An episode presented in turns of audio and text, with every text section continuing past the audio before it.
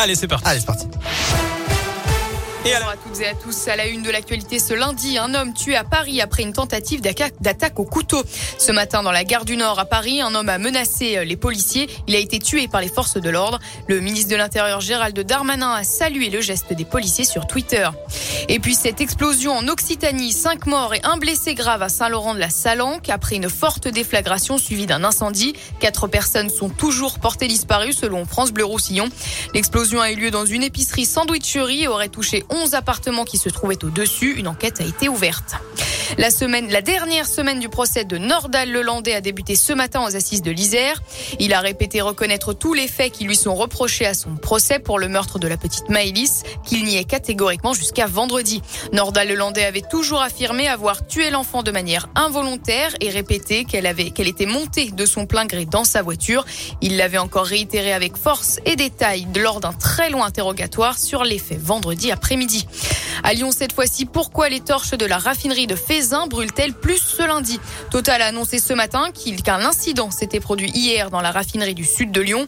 Selon un communiqué, il s'agirait d'une unité de vapocraquage qui aurait été arrêtée. Les torches brûlent donc plus que d'habitude pour évacuer les excédents de gaz.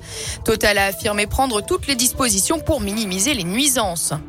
Jean-Luc Mélenchon en meeting à Lyon début mars. C'est ce qu'a annoncé le candidat de la France insoumise après son meeting de ce week-end à Montpellier où il a rassemblé 8000 personnes. Selon le progrès, il pourrait avoir lieu sur la place des terreaux. L'actualité, c'est aussi cette tentative de meurtre à la Duchère. Selon les informations de Lyon Mag, hier soir, dans le quartier de la Duchère, plusieurs tirs auraient touché une voiture avenue de la Sauvegarde. Une balle perdue serait également venue se loger dans l'appartement d'un riverain. Il n'y a pas eu de blessés. Une enquête a été ouverte. À Lyon, toujours, un homme a frappé à coups de marteau sa voisine car cette dernière faisait trop de bruit. Ça s'est passé dans le hall d'un immeuble du deuxième arrondissement de Lyon vendredi soir. Un homme d'une cinquantaine d'années s'en est pris à une femme du même âge. Cette dernière a reçu plusieurs coups à la tête. Elle a été transportée à l'hôpital. Son pronostic vital n'était pas en danger. L'homme a été lui placé en garde à vue et a été présenté au parquet hier.